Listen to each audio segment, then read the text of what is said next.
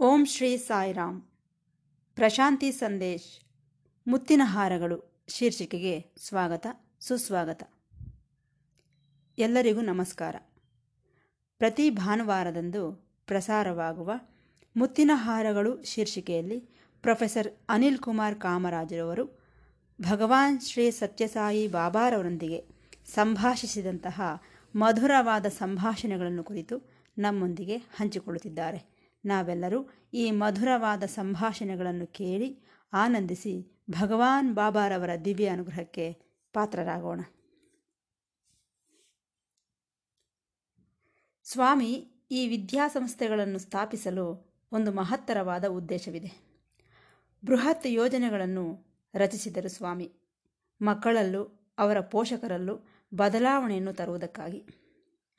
ದೇಶಕ್ಕೆ ಆದರ್ಶವಂತರಾದ ಪೌರರನ್ನು ನೀಡುವುದಕ್ಕಾಗಿ ಈ ವಿದ್ಯಾಸಂಸ್ಥೆಗಳನ್ನು ಸ್ಥಾಪಿಸಿದರೇನೋ ಎಂದು ನನಗನ್ನಿಸುತ್ತದೆ. ಸ್ವಾಮಿ ಪ್ರವಚನಗಳಲ್ಲಿ ಹೇಳುತ್ತಿರುತ್ತಾರೆ, ಇಂತಹ ಮಕ್ಕಳು ಎಲ್ಲೂ ಸಿಗುವುದಿಲ್ಲ, ಇಂತಹ ಪ್ರಜ್ಞಾವಂತಹವರು ದೊರಕುವುದಿಲ್ಲ, ಈ ಮಕ್ಕಳೇ ನನ್ನ ಆಸ್ತಿ. ಸಂಗೀತ, ಸಾಹಿತ್ಯ, ನೃತ್ಯ, ಕ್ರೀಡೆಗಳು, ವಿದ್ಯಾಕ್ಷೇತ್ರ ಎಲ್ಲದರಲ್ಲೂ ಪರಿಣತಿ ಹೊಂದಿದಂತಹವರು ನನ್ನ ಹತ್ತಿರ ಇದ್ದಾರೆ ಎನ್ನುತ್ತಿರುತ್ತಾರೆ ಸ್ವಾಮಿ. ಅದೂ ಅಲ್ಲದೆ ಈ ಮಕ್ಕಳೇ ನನ್ನ ಆಸ್ತಿ ಎಂದಿದ್ದಾರೆ. ಈ ಧೋರಣೆಯಲ್ಲಿ ನಾನು ನಲವತ್ತು, ನಲವತ್ತೈದು ವರ್ಷಗಳ ಹಿಂದೆ ಗ್ರಹಿಸಿದಂತಹ ವಿಚಾರಗಳನ್ನು ನಿಮ್ಮೊಂದಿಗೆ ಹಂಚಿಕೊಳ್ಳಬೇಕೆಂದುಕೊಳ್ಳುತ್ತಿದ್ದೇನೆ. ಶ್ರೀ ಕಸ್ತೂರಿಯವರು ಒಂದು ಸಾರಿ ಮದನಪಲ್ಲಿಗೆ ಬಂದಿದ್ದರು. ಇದು ಆಂಧ್ರ ಪ್ರದೇಶದ ಚಿತ್ತೂರು ಜಿಲ್ಲೆಯಲ್ಲಿದೆ. ಅಲ್ಲಿ ಅವರು ಬಹಳ ಮಂದಿ ಭಕ್ತರಿದ್ದಂತಹ ಕಡೆ ಪ್ರವಚನವನ್ನು ನೀಡಿದರು. ಆ ಪ್ರವಚನದಲ್ಲಿ ಅವರು ಹೇಳಿದ್ದನ್ನು ನಿಮ್ಮೊಂದಿಗೆ ಹಂಚಿಕೊಳ್ಳುತ್ತಿದ್ದೇನೆ. ಅದು ಮುಂಬೈ ಮಹಾನಗರ. ಆ ನಗರದಲ್ಲಿ ಒಂದು ಶ್ರೀಮಂತ ಕುಟುಂಬವಿದೆ. ಆ ಕುಟುಂಬದವರೆಲ್ಲರೂ ಸಹ ಬಾಬಾರವರ ಭಕ್ತರೇ. ಆದರೆ ಅವರಿಗೊಬ್ಬನೇ ಮಗ. ಆತನಿಗೇನೋ ಯಾವ ಭಕ್ತಿಯೂ ಇಲ್ಲ, ದೇವರ ಮೇಲೆ ಆಸಕ್ತಿಯೂ ಇಲ್ಲ. ಇದರಿಂದಾಗಿ ಆ ಪೋಷಕರಿಗೆ ಆತಂಕವಾಗುತ್ತಿತ್ತು. ಇವನು ಈ ರೀತಿ ತಯಾರಾದನಲ್ಲ ಎಂದು. ಸರಿ, ಏನು ಮಾಡಲು ಸಾಧ್ಯ ಹೇಳಿ? ಬೆಳೆದು ನಿಂತ ಮಕ್ಕಳಿಗೆ ಏನೆಂದು ಹೇಳಲು ಸಾಧ್ಯ ಹೇಳಿ? ಸರಿ, ಒಂದು ದಿನ ಒಂದು ವಾರ್ತೆ ಬಂದಿತು. ಅದೇನೆಂದರೆ, ಸುಪ್ರಸಿದ್ಧ ಸಿನಿಮಾ ನಟಿ ಶರ್ಮಿಳಾ ಠಾಗೂರ್ ಎಂಬಾಕೆ ಈ ಹುಡುಗನಿದ್ದ ಪ್ರದೇಶಕ್ಕೆ ಬರುತ್ತಿದ್ದಾಳೆ ಎಂಬ ವಾರ್ತೆ ಈ ಹುಡುಗನಿಗೆ ತಿಳಿಯಿತು. ಬಹಳ ಆನಂದಪಟ್ಟನು. ಆತನ ಸ್ನೇಹಿತರೊಂದಿಗೆ ಹೋಗಿ ಆ ಸಿನಿಮಾ ತಾರೆಯನ್ನು ನೋಡಬೇಕೆಂದುಕೊಂಡನು. ಸರಿ, ಮಧ್ಯಾಹ್ನದಿಂದ ತಯಾರಾಗುತ್ತಿದ್ದಾನೆ. ಸಿನಿಮಾ ತಾರೆಯನ್ನು ನೋಡುವುದೆಂದರೆ ಮಾತುಗಳೇ ಒಳ್ಳೆ ಬಟ್ಟೆಗಳನ್ನು ಹಾಕಿಕೊಂಡ, ತಲೆ ಬಾಚಿಕೊಂಡ, ಪೌಡರ್ ಹಾಕಿಕೊಂಡ, ಫಸ್ಟ್ ಕ್ಲಾಸ್ ಸೂಟ್ ಹಾಕಿಕೊಂಡ, ಅದರ ಮೇಲೆ ಸೆಂಟನ್ನು ಹಾಕಿಕೊಂಡನು. ಇನ್ನು ಹೊರಡಲು ರೆಡಿಯಾಗಿದ್ದಾನೆ. ಆ ಸಮಯದಲ್ಲಿ ತನ್ನ ಡ್ರೆಸ್ಸಿಂಗ್ ಟೇಬಲ್ ಮೇಲೆ ಇದ್ದ ಒಂದು ಪುಸ್ತಕ ಅದಷ್ಟಕ್ಕೆ ಅದೇ ತೆರೆದುಕೊಂಡಿತು. ಅದರಲ್ಲಿ ಕೆಲವು ಅಕ್ಷರಗಳು ದೊಡ್ಡವಾಗುವುದಕ್ಕೆ ಪ್ರಾರಂಭಿಸಿದವು. ಈ ಹುಡುಗ ನೋಡುತ್ತಿದ್ದಂತೆಯೇ. ಏನಿರಬಹುದೆಂದು ಹೋಗಿ ಅದನ್ನು ಓದಿದನು. ಏನಿದೆ ಅದರಲ್ಲಿ? ಎಲ್ಲಿಗೂ ಹೋಗಬೇಡ, ಇಲ್ಲೇ ಇರು, ನಿನಗೆ ಬ್ರಹ್ಮಾನಂದವನ್ನು ಕೊಡುತ್ತೇನೆ ಎಂದು ಬರೆದಿದೆ. ಮತ್ತೆ ಮತ್ತೆ ಓದಿದನು ಆ ವಾಕ್ಯವನ್ನು, ನಂಬಲಾರದೆ ಹೋದನು.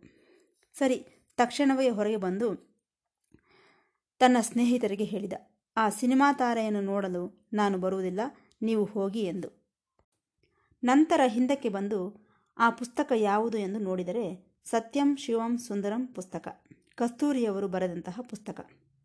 ಆತನ ತಾಯಿ ಆ ಪುಸ್ತಕವನ್ನು ಅವನ ಡ್ರೆಸ್ಸಿಂಗ್ ಟೇಬಲ್ನ ಮೇಲೆ ಇಟ್ಟಿದ್ದಳು. ಎಂದಿಗಾದರೂ ಒಂದು ದಿನ ಓದೇ ಓದುತ್ತಾನೆ ಎಂಬುದು ಆಕೆಯ ಆಸೆ. ನೋಡಿ, ಸ್ವಾಮಿ ಮಹಿಮೆಗಳು ಹೇಗಿರುತ್ತವೆ ಎಂಬುದನ್ನು ನಿಮಗೆ ಹೇಳುತ್ತಿದ್ದೇನೆ. ಸರಿ, ಕಾಲ ಕಳೆದಿದೆ. ಆ ಹುಡುಗ ಅಂದಿನಿಂದ ಬದಲಾಗಲು ಪ್ರಾರಂಭಿಸಿದನು. ಕೆಲವು ತಿಂಗಳುಗಳ ನಂತರ ಆ ವರ್ಷ ತಮಿಳುನಾಡಿನ ಊಟಿ ನೀಲಗಿರಿ ಮಂಡಲದಲ್ಲಿ ಸ್ವಾಮಿ ಬೇಸಿಗೆ ಶಿಬಿರವನ್ನು ಏರ್ಪಾಡು ಮಾಡಿದ್ದರು. ಬೆಳಿಗ್ಗೆ ಹೊತ್ತಿನಲ್ಲೇನೋ ಉಪನ್ಯಾಸಗಳು ಇರುತ್ತಿದ್ದವು. ಸಾಯಂಕಾಲದ ಹೊತ್ತು ಸ್ವಾಮಿ ಪ್ರವಚನ ಈ ರೀತಿ ಇರುತ್ತಿದ್ದವು. ಸ್ವಾಮಿ ವಿದ್ಯಾರ್ಥಿಗಳ ಮಧ್ಯೆ ತಿರುಗಾಡುತ್ತಿದ್ದರು. ಅವರು ಹೇಗೆ ಕೇಳಿಸಿಕೊಳ್ಳುತ್ತಿದ್ದಾರೆ, ಹೇಗೆ ಓದಿಕೊಳ್ಳುತ್ತಿದ್ದಾರೆ ಎಂದು. ಒಂದು ಸಾರಿ ಅವರ ಮಧ್ಯೆ ತಿರುಗಾಡುತ್ತಾ ಹೇಳಿದರು. ಹೇ, ಆ ಕೊನೆಯಲ್ಲಿ ಕುಳಿತಿದ್ದಾನಲ್ಲ ಒಬ್ಬ ಹುಡುಗ. ಅವನು ಏನೋ ಬರೆಯುತ್ತಿದ್ದಾನೆ. ಉಪನ್ಯಾಸಗಳನ್ನು ಕೇಳುತ್ತಿಲ್ಲ. ಬಂದ ದಿನದಿಂದಲೂ ನೋಡುತ್ತಿದ್ದೇನೆ, ಅದನ್ನೇ ಮಾಡುತ್ತಿದ್ದಾನೆ ಎನ್ನುತ್ತಾ ನನ್ನ ಹತ್ತಿರ ಹೇಳಿದರು. ಏನು ಮಾಡುತ್ತಿದ್ದಾನೆ ಗೊತ್ತಾ? ಅವನು ಸಾಯಿರಾಮ್ ಲಿಖಿತ ಜಪವನ್ನು ಬರೆಯುತ್ತಿದ್ದಾನೆ ಎಂದು ಹೇಳುತ್ತಾ ಈ ಮೊದಲು ನಡೆದದ್ದನ್ನೆಲ್ಲ ಹೇಳಿದರು. ನಾನು ಅವನನ್ನು ಬದಲಾಯಿಸಿಬಿಟ್ಟೆ. ಒಬ್ಬನೇ ಮಗ, ತಂದೆ ತಾಯಿಗಳು ಭಯಪಡುತ್ತಿದ್ದಾರೆ. ನೋಡಿದೀಯಾ ಎಂತಹ ಬದಲಾವಣೆ ಇಲ್ಲಿಗೆ ಬಂದು ಬಿಟ್ಟ ಎಂದರು.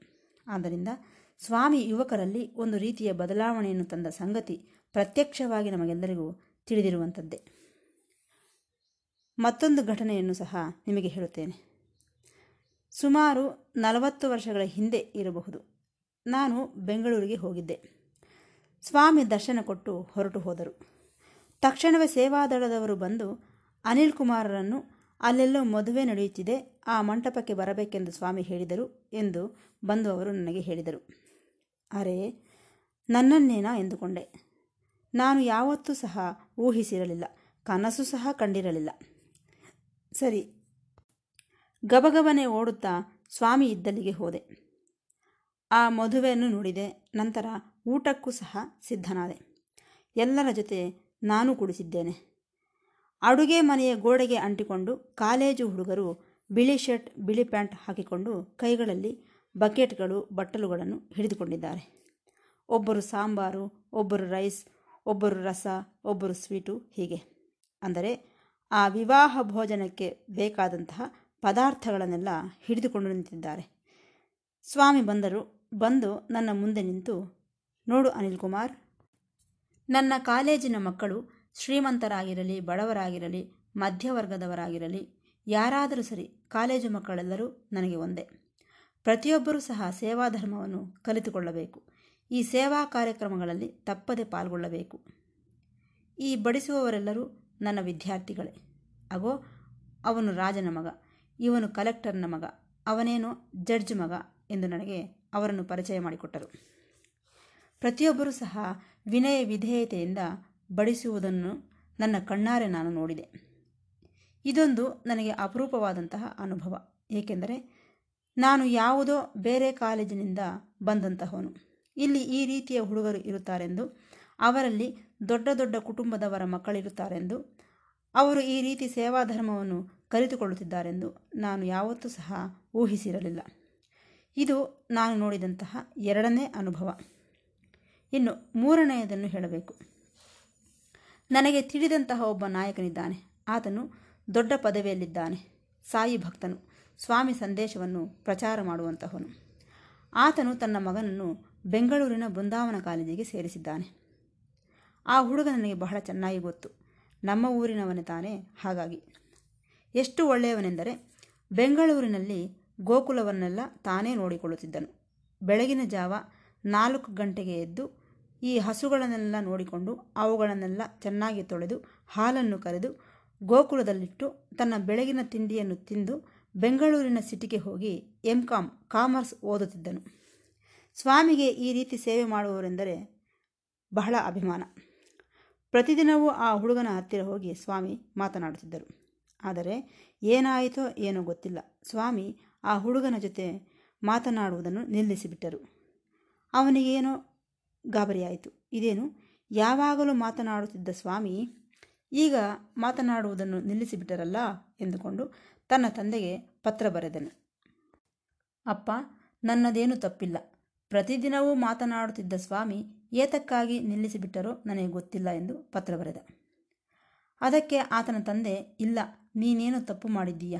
ಅದಕ್ಕಾಗಿಯೇ ಸ್ವಾಮಿ ಮಾತನಾಡುತ್ತಿಲ್ಲ ಎಂದು ಮತ್ತೆ ತನ್ನ ಮಗನಿಗೆ ಪತ್ರ ಬರೆದರು.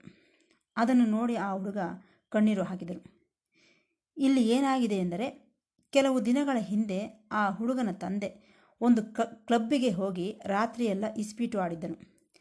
ನಿಮಗೆಲ್ಲರಿಗೂ ಗೊತ್ತು, ಈ ಇಸ್ಪೀಟು ಆಡುವುದು, ಈ ಮದ್ಯಪಾನ ಮಾಂಸಭಕ್ಷ ಧೂಮಪಾನ, ಈ ಜೂಜು, ಇಂತಹವುಗಳೇನು ಸ್ವಾಮಿಗೆ ಇಷ್ಟವಿರುವುದಿಲ್ಲ.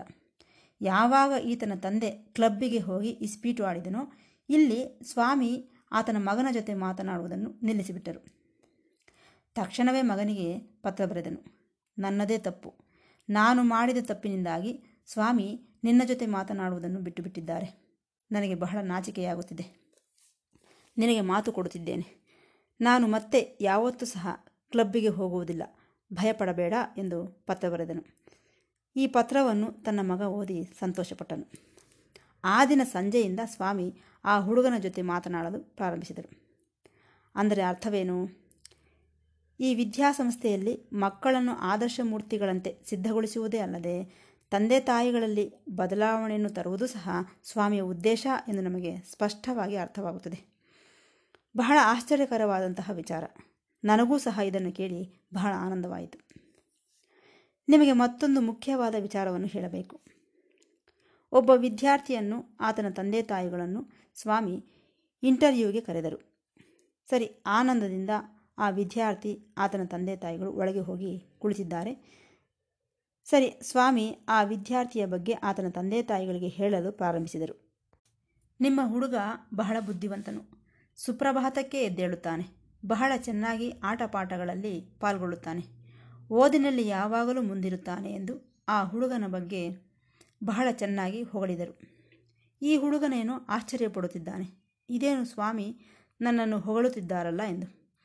ಸರಿ ಇಂಟರ್ವ್ಯೂ ಮುಗಿದ ನಂತರ ವಿಭೂತಿಯನ್ನು ನೀಡಿ ಆ ತಂದೆ ತಾಯಿಗಳನ್ನು ಹೊರಗೆ ಕಳುಹಿಸಿ ಈ ಹುಡುಗನನ್ನು ಒಳಗೆ ಎಳೆದುಕೊಂಡು ಬಾಗಿಲು ಮುಚ್ಚಿಕೊಂಡರು. ಒಳಗೆ ಸ್ವಾಮಿ, ಆ ಹುಡುಗನ ವಿನಃ ಯಾರೂ ಇಲ್ಲ. ಆಗ ಸ್ವಾಮಿ ಆ ಹುಡುಗನಿಗೆ ಹೇಳಿದರು, ನೋಡು, ನಿನ್ನ ತಂದೆ ತಾಯಿಗಳ ಮುಂದೆ ನಿನ್ನನ್ನು ಹೊಗಳಿದೆ. ಅದೆಲ್ಲ ನಿಜ ಎಂದುಕೊಳ್ಳುತ್ತಿದ್ದೀಯಾ ಇಲ್ಲ. ನೀನೊಬ್ಬ ಮೂರ್ಖನಂತೆ ತಯಾರಾಗುತ್ತಿದ್ದೀಯಾ? ಇದು ಸರಿಯಲ್ಲ.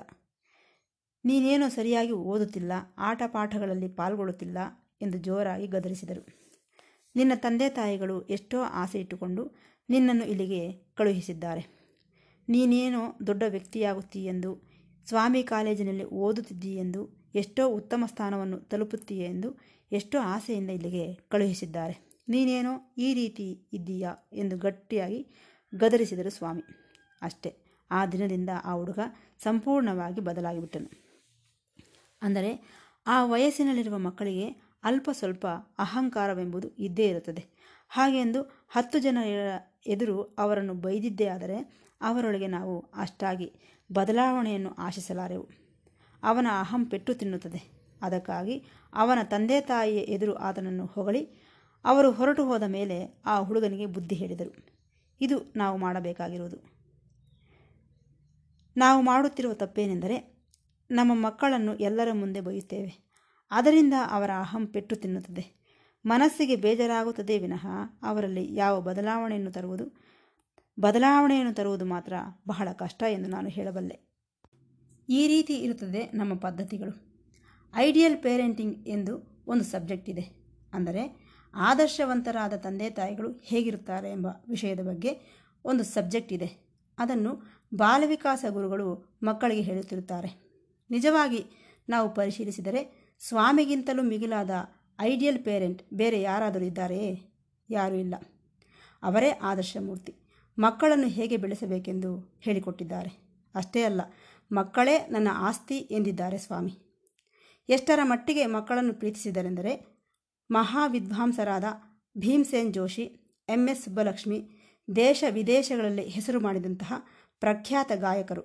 ಸ್ವಾಮಿ ಸನ್ನಿಧಿಯಲ್ಲಿ ಕಚೇರಿಯನ್ನು ಮಾಡಿದರೆ ಅವರ ನಂತರ ಈ ಮಕ್ಕಳನ್ನು ಹಾಡಲು ಹೇಳುತ್ತಿದ್ದರು. ಅದರ ಉದ್ದೇಶವೇನು? ಈ ಮಕ್ಕಳಿಗೂ ಸಹ ಹಿರಿಯರು ಯಾರೆಂದು ಗೊತ್ತಾಗುತ್ತದೆ. ಅವರ ಕಚೇರಿಗಳು ಹೇಗಿರುತ್ತವೆ ಎಂಬುದು ಸಹ ಗೊತ್ತಾಗುತ್ತದೆ. ಅಲ್ಲಿರುವವರೆಲ್ಲರಿಗೂ ಸಾಯಿ ವಿದ್ಯಾರ್ಥಿಗಳ ಪ್ರಜ್ಞಾ ಪಾಠಗಳು ಸಹ ಗೊತ್ತಾಗುತ್ತವೆ ಎಂಬ ಉದ್ದೇಶದಿಂದ ಇವರ ಪ್ರಜ್ಞೆ ತಿಳಿಯಬೇಕೆಂದು ಇವರು ಸಹ ಹಿರಿಯರನ್ನು ತಿಳಿದುಕೊಳ್ಳಬೇಕೆಂಬ ಉದ್ದೇಶದಿಂದ ಸ್ವಾಮಿ ಈ ಕಚೇರಿಗಳನ್ನು ನಡೆಸುತ್ತಿರುತ್ತಾರೆ. ಈ ಮಕ್ಕಳಿಗೆ ಇಷ್ಟು ಅವಕಾಶಗಳು ಬಂದವೆಂದರೆ ಈ ರೀತಿ ಅವರು ಬೆಳೆಯುತ್ತಿದ್ದಾರೆಂದರೆ ಇದಕ್ಕೆಲ್ಲ ಕಾರಣ ಸ್ವಾಮಿ. ಅವರನ್ನು ಸಿದ್ಧಗೊಳಿಸಿದಂತಹ ವಿಧಾನ, ಅವರನ್ನು ಬೆಳೆಸಿದಂತಹ ವಿಧಾನವೆಂದು ನಮಗೆ ಸ್ಪಷ್ಟವಾಗಿ ಅರ್ಥವಾಗುತ್ತದೆ ಎಂದು ಹೇಳುತ್ತಾ ಈ ಭಾಗವನ್ನು ಮುಕ್ತಾಯಗೊಳಿಸುತ್ತಿದ್ದೇನೆ. ಮತ್ತೆ ಭೇಟಿಯಾಗೋಣ. ಸಾಯಿರಾಮ್.